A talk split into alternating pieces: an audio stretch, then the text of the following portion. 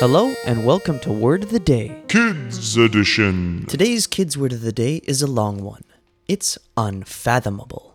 It's an adjective spelled U N F A T H O M A B L E. And that's when something is incapable of being fully understood or explored. To use it in a sentence, here's Finn McCool.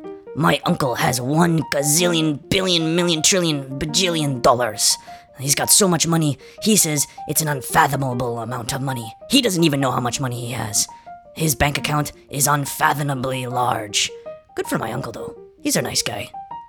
Thanks, Finn McCool. And in case you forgot, unfathomable is spelled U N F A T H O M A B L.